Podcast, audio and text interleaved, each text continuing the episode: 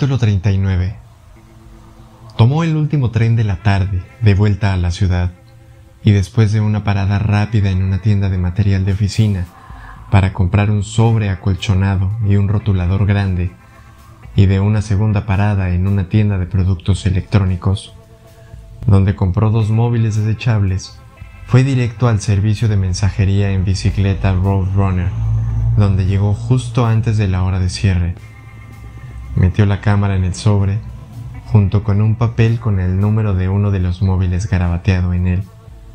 Un servicial dependiente con unos pantalones ciclistas obscenamente ajustados y una camiseta de licra tan ceñida al cuerpo que resaltaba sus fuertes músculos, le advirtió que estaba oscureciendo y que la entrega en el bufete de Merlín no podría efectuarse hasta la mañana siguiente.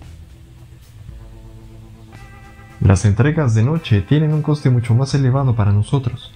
Son más arriesgadas, comentó, señalando una bicicleta estropeada que colgaba de unos ganchos tras él, mientras el enorme ruido del tráfico que llegaba de la calle salpicaba sus palabras. Ningún problema, dijo Ricky. Mañana está bien. No quiero poner a nadie en peligro, siempre y cuando llegue antes de mediodía. De sobra, aseguró el dependiente mientras cogía el sobre y comprobaba la dirección. Debería estar ahí a media mañana. Cuente con nosotros. Lo hago, dijo Ricky. Fue en metro hasta la calle 23 y salió cuando la noche estaba empezando a adueñarse verdaderamente de la ciudad, lo que le hizo sentir, si bien no tan invisible como Charlie, por lo menos anónimo. Es un momento curioso en Nueva York. La luz del día se desvanece, sustituida poco a poco por el brillo del neón, los faros, las farolas y la energía, por lo que no hay demasiada distinción entre el día y la noche. Desanduvo lo andado días antes para llegar finalmente al piso donde se había reunido con Virgil y Merlin. Ricky tenía pocas esperanzas de que la actriz estuviera allí, y no estaba seguro de lo que haría si era así. Simplemente le pareció el siguiente paso lógico. Desde la acera de enfrente, alzó la vista hacia las ventanas del piso. Estaban oscuras, como los ojos vacíos de un cadáver. Cuando estuvo medio convencido de que no había nadie, se acercó a la entrada principal, subió los peldaños y examinó la hilera de timbres de distintos pisos, donde ponía Tyson la primera vez que había estado ahí Ahora solo había un espacio vacío. Tocó imprudentemente el timbre. Aguardó. Se inclinó hacia el interfono, esperando y no esperando oír su voz. Nada. Cuando ya iba a marcharse, vio a una atractiva pareja de jóvenes que bajaba el último tramo de la escalera en el interior del edificio. Esperó hasta que abrieran la puerta principal. Disculpe, dijo. Siento molestarlos, pero parece que la dirección más reciente que tengo de mi prima, que se apellida Tyson, no está bien. Se habrá mudado sin comentármelo. Estoy algo perdido porque se trata de una emergencia familiar. Una de nuestras ancianas tías falleció, aunque era algo de esperar, por lo que no es ninguna tragedia ni nada por el estilo. Pero tal vez le dejó algo de dinero en el testamento y no tenía ningún número de teléfono suyo, solo esta dirección. Así que se me ocurrió pasarme por aquí al volver a casa del trabajo para comunicarle las tristes nuevas, que tal vez también sean buenas, porque podría tocarle algo de dinero, ya que nuestra tía era bastante rica, pero parece que mi prima no está aquí. Dijo todo esto en un tono amistoso, hablando deprisa, uniendo las palabras entre sí al azar y lanzando invenciones contradictorias al aire, para desarmar a cualquiera le pareció que había tocado las teclas adecuadas. Muerte, dinero, necesidad de ayuda. El joven miró a su chica.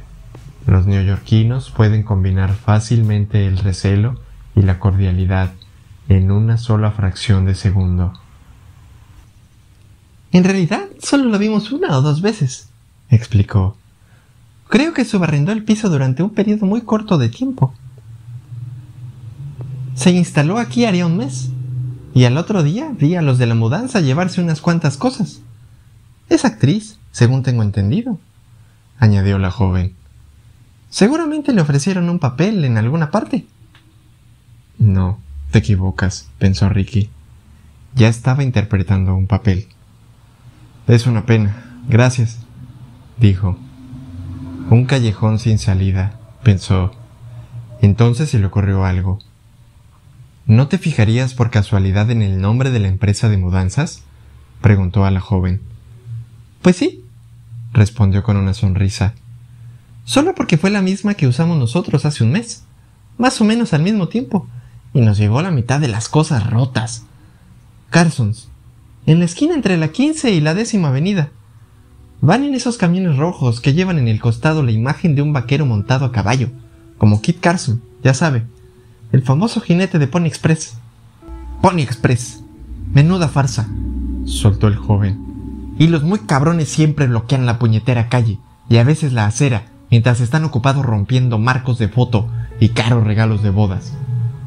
Se encogió de hombros y añadió, A lo mejor pueden ayudarlo, aunque no fue el caso de nosotros. Desde luego. Eso sí, nos cobraron lo suyo. Dicho esto, la pareja se alejó en la oscuridad. Tras recuperar algunas de sus pertenencias en la autoridad portuaria, especialmente el abrigo manchado y andrajoso, que era completamente inadecuado para el bochornoso calor de principios de otoño, Ricky se convirtió otra vez en Richard Lively. Cuando mucho después del anochecer llegó a la New Chance House arrastrando los pies y mascullando para sí mismo, en recepción estaban los dos mismos expacientes. A Richard le gustó estar aquí, les dijo contento a la vez de apremiante. Sonrió, se sacó otra aspirina del bolsillo del abrigo, la levantó para que los recepcionistas la vieran y se la puso en la boca tal como había hecho Charlie en el asiento de atrás de su coche de alquiler en Miami. Esa noche no tuvo sueños, por lo menos ninguno que recordara por la mañana. Eso lo sorprendió se marchó temprano. Recorrió arrastrando los pies como un esquizofrénico las mismas dos manzanas y después caminó deprisa para volver a su consigna en la autoridad portuaria. Volvió a dejar el abrigo, que metió en la parte superior de la bolsa de viaje junto con su arma, después de sacar una camisa limpia. Fue a un aseo y se lavó, con lo que salió como alguien con posibilidades perspectivas y destrezas. De indigente a clase media en unos minutos. Lo sorprendía un poco lo rápido que podía transformarse. El transportista de Carson's, Quick Move, era una caricatura del típico obrero neoyorquino. Vestía una camiseta roja con el logo de la empresa. Un cigarrillo le colgaba de los labios. Llevaba el pelo negro, lacio y brillante, peinado hacia atrás, no se había afeitado las mejillas morenas, tenía los dedos regordetes y lucía un tatuaje en su musculoso antebrazo. Tenía una taza de cartón con café pegada a la mano izquierda y sujetaba un bolígrafo con la derecha. Era la clase de neoyorquino que podría tener 30, 40, 50 o 60 años. Era imposible de saberlo. Apenas miró a Ricky cuando éste entró en el mugriento local ¿Necesita ayuda? Sí, respondió Ricky. Este cargaba con ambas manos una caja que había comprado en una ferretería. Estaba cerrada con cinta de embalar y había escrito en ella Varios Cocina en la parte superior con un rotulador rojo. La caja estaba vacía, pero la dejó en el suelo polvoriento como si pesara una tonelada. Su empresa hizo una mudanza de una chica que se marchó de mi edificio hace unos días se dejaron una caja en el relleno, comentó. ¿Cuál es la dirección? preguntó el transportista. Ricky le dio las señas del edificio en el que se había reunido con Virgil. El transportista cogió una carpeta de anillas que estaba llena de pedidos. Lo repasó rápidamente. Sí, dijo. Una mudanza parcial. Mierda. No había demasiadas cosas. Joder.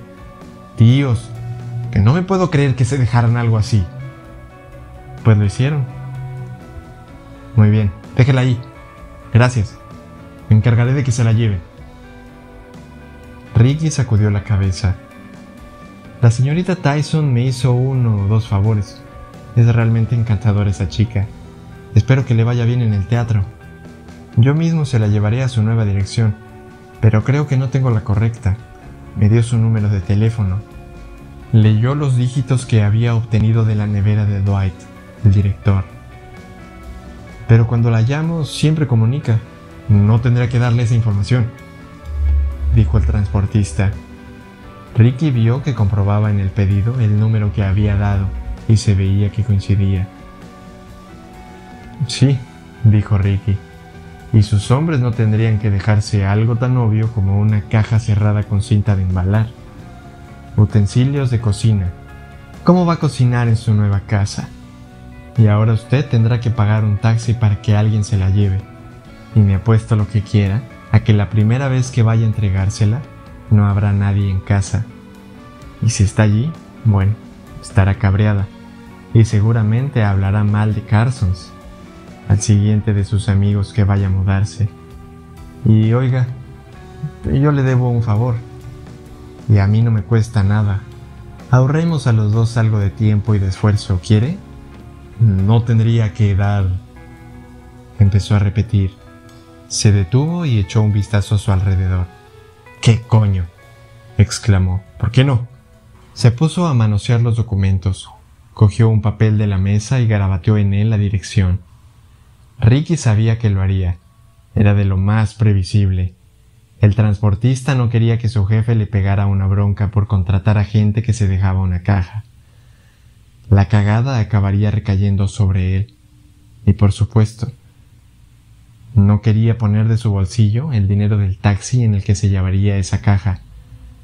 Era mucho más fácil aceptar la generosa oferta de Ricky y volver a fumar un cigarrillo, a tomarse su café frío y a ignorar el mundo que lo rodeaba. Y eso fue lo que el transportista hizo cuando Ricky salió de la oficina. Ricky recorrió una manzana y tiró la caja vacía a un cubo de basura de la calle. Se dirigió hacia el metro e hizo otro viaje hasta su alijo de ropa de la autoridad portuaria. Sabía que oscilaba de una identidad externa a otra, y le pareció que el truco era seguir siendo una única y sólida persona en su interior. Daba igual cuál fuera su aspecto externo. Por dentro tenía que ser disciplinado.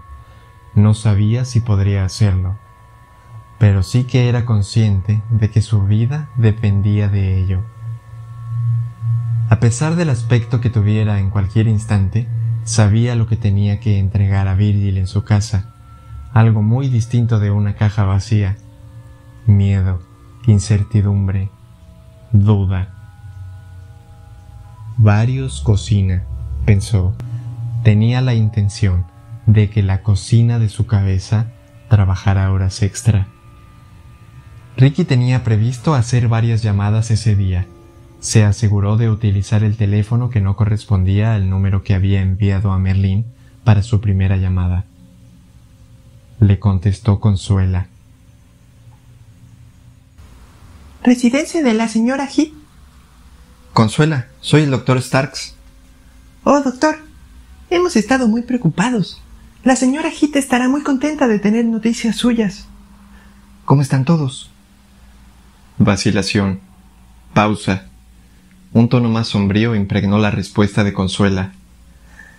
Creo que será mejor que se lo diga la señora Heath. Espere un minuto. Ahora se la paso. Oyó que Consuela llamaba a la señora Heath. ¿Ricky? Me alegro de que seas tú.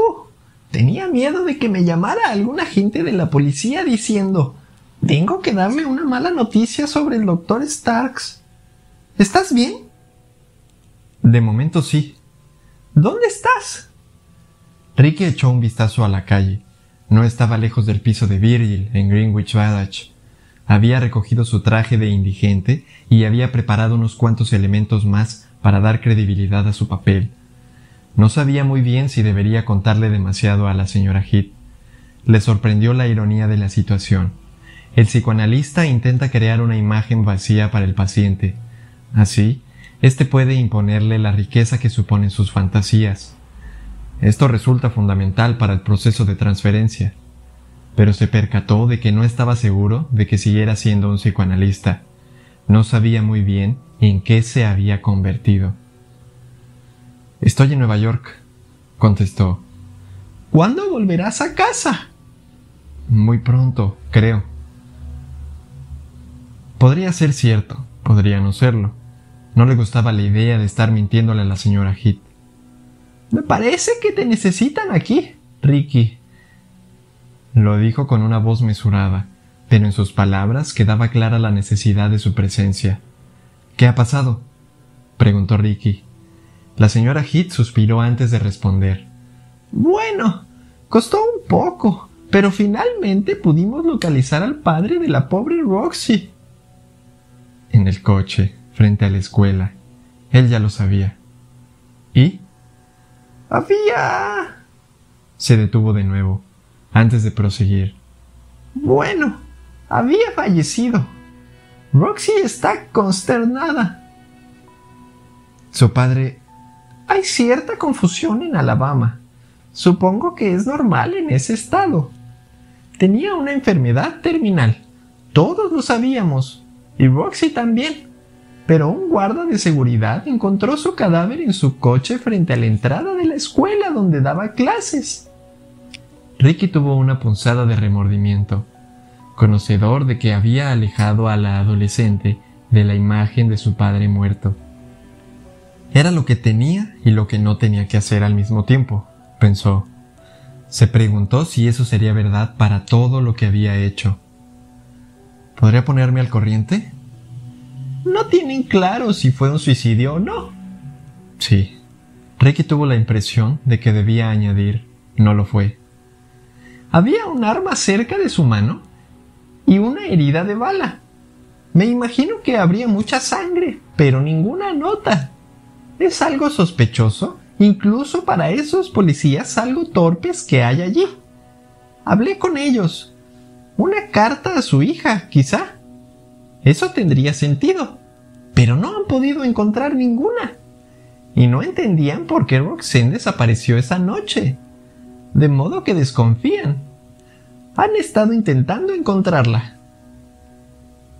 Un hombre duro, un profesor duro, Imaginaba al señor R apuntando con la 9 milímetros con su silenciador a la cara del hombre con una mano y sujetando la automática del profesor con la otra. Escriba lo que le diga. El señor R sabría lo fundamental que sería esa nota. Y también Lawrence Allison. Convertiría el asesinato de un hombre moribundo en un suicidio. Podía oír la respuesta del profesor. Su voz sería apagada dominada por la enfermedad, pero inconfundible. No. Y puede que incluso añadiera un Váyase a la mierda. Esperaba que lo hubiera hecho. Roxy, pobrecita, está inconsolable. Aunque esperaba que su padre muriera, ha sido un golpe muy duro. Está en su habitación, llorando a lágrima viva. No, no del todo inconsolable. Eso no es verdad. Charlie ha estado maravilloso, hablando con ella y simplemente haciéndole compañía. Y también ha hablado un poco conmigo, lo que la ha animado un poquito. Los dos hemos conseguido arrancarle algunas sonrisas, pero creo que quien tiene que estar aquí con ella eres tú. Te relaciona con lo que ha pasado y con el futuro que le espera. Una compleja situación emocional, pensó Ricky, tanto como cualquiera que haya tratado en mi consulta. Sí, debería estar ahí, dijo, y estaré, en cuanto se detuvo. No quería poner una palabra a lo que tenía que hacer, o peor aún, a lo que iba a pedir a otras personas que hicieran. Y otra cosa, dijo la señora Heath. ¿Qué? han organizado el funeral de su padre a finales de esta semana en Alabama. Sus amigos de la escuela donde daba clases lo han organizado todo. Las muertes son incómodas para los centros educativos. Quieren que todo el mundo haga el duelo en un periquete. Recorcholis. Ricky pensó que esa era una expresión propia de hacía unas décadas. y que pasen página lo más rápido posible. Dicen Jesús, seguido de era un hombre y un profesor maravilloso. Y después, muy bien niños, volvamos a lo nuestro. Parezco algo cínica, ¿verdad? Bueno, supongo que es cosa de la edad. Sea como sea, Roxy quiere ir. Insiste mucho en ello. Y creo que además los inspectores de policía de allí quieren hablar con ella. Primero la consideraron una persona desaparecida, pero creo que he conseguido convencerlos de que más bien se ha trasladado. Ricky notó que la señora Heath sonreía al otro lado del teléfono. Puedo ser muy convincente con los funcionarios gubernamentales, comentó, mezclando un poco de actitud altanera con una verdad absoluta. Los policías, dijo Ricky, midiendo sus palabras. Cuando le dijeron que Roxy había desaparecido, ¿le comentaron cómo o por qué habían llegado a esa conclusión? La pregunta pareció desconcertar a la señora Heath. No. Solo dijeron que como no estaba en casa y nadie la había visto. ¿Parecían sospechar alguna otra cosa? No, aparentemente no. Otra pausa. Este funeral, empezó a decir Ricky. En la iglesia. Unas oraciones, unos himnos, uno o dos panegíricos. Después lo enterrarán junto a su mujer. Esperan que vaya mucha gente. O eso dice el director de la funeraria. Era un hombre muy querido y con mucho talento. Admito que para Roxy es importante estar ahí. Creo que necesita ver por sí misma lo mucho que querían y respetaban a su padre. Eso lo ayudará a seguir adelante. Estoy de acuerdo, salvo que podría ser muy peligroso para ella. La señora Heath esperó un momento antes de hablar. ¿Peligroso? Sí. ¿Emocionalmente? Sí, no. Quiero decir físicamente. ¿Las personas con quienes estás lidiando suponen también una amenaza para Roxy?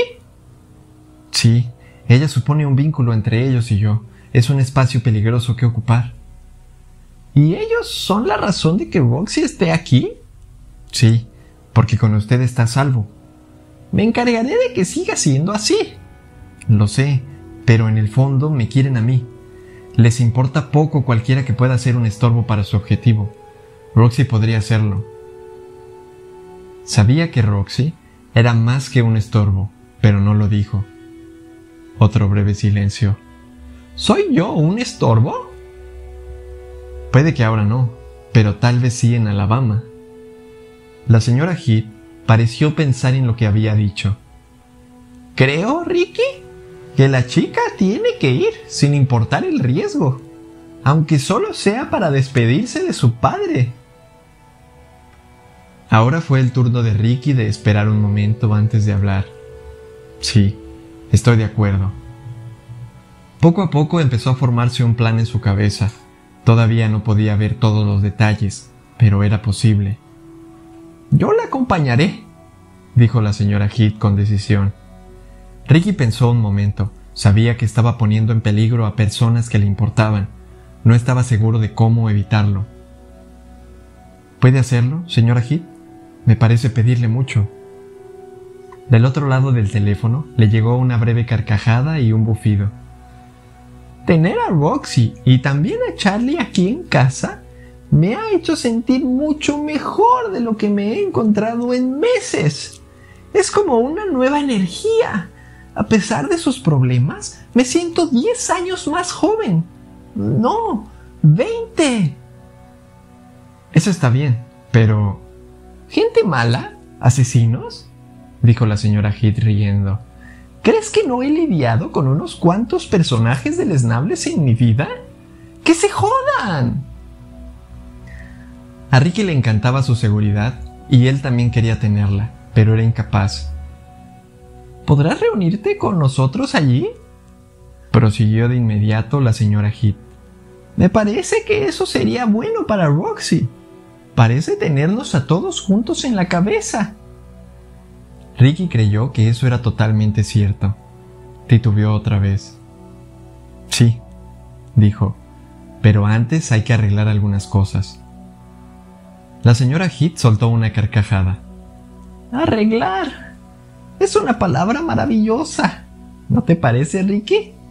Puede significar tantas cosas. Sí, contestó Ricky.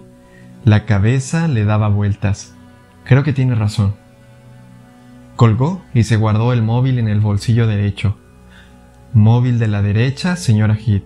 Móvil de la izquierda, los demás. Se puso el abrigo, se encasquetó la gorra de los Mets y se sentó con pesadez en la acera, recostado contra una pared de ladrillos, casi absorbido por la ciudad, formando parte del paisaje. Puso delante de él un cartel de cartón con las palabras sin techo, verano, una ayuda, por favor, garabateadas de cualquier manera. Luego colocó una taza de café vacía junto al mensaje. En realidad no esperaba que nadie echara ninguna moneda en la taza. Imaginó que no tendría que esperar demasiado. Una entrega en bicicleta esa mañana al buffet de Merlín.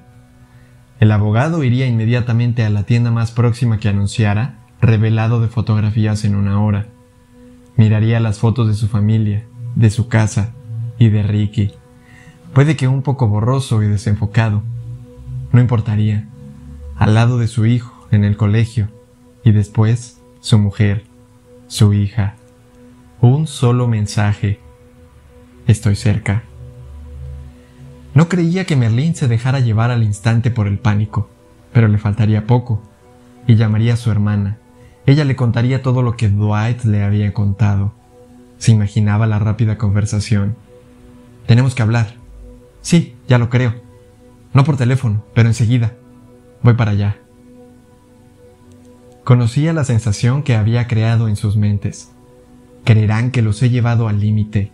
Ahora piensan que soy tan mortífero como ellos tan mortífero como su hermano. Profesionalmente, Ricky nunca había utilizado la popular palabra chiflado, pero eso era exactamente lo que quería que pensaran. Tienen que pensar que solo me queda una opción, el asesinato, se dijo a sí mismo.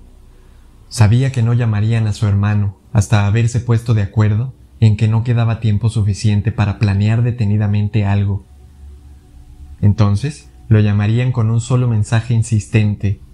Sálvanos. Alzó la vista. Tal como esperaba, vio que Virgil bajaba apresuradamente las escaleras de su edificio. Incluso a lo lejos, se dio cuenta de que la preocupación y el miedo la distraían. No miró hacia atrás ni siquiera una sola vez.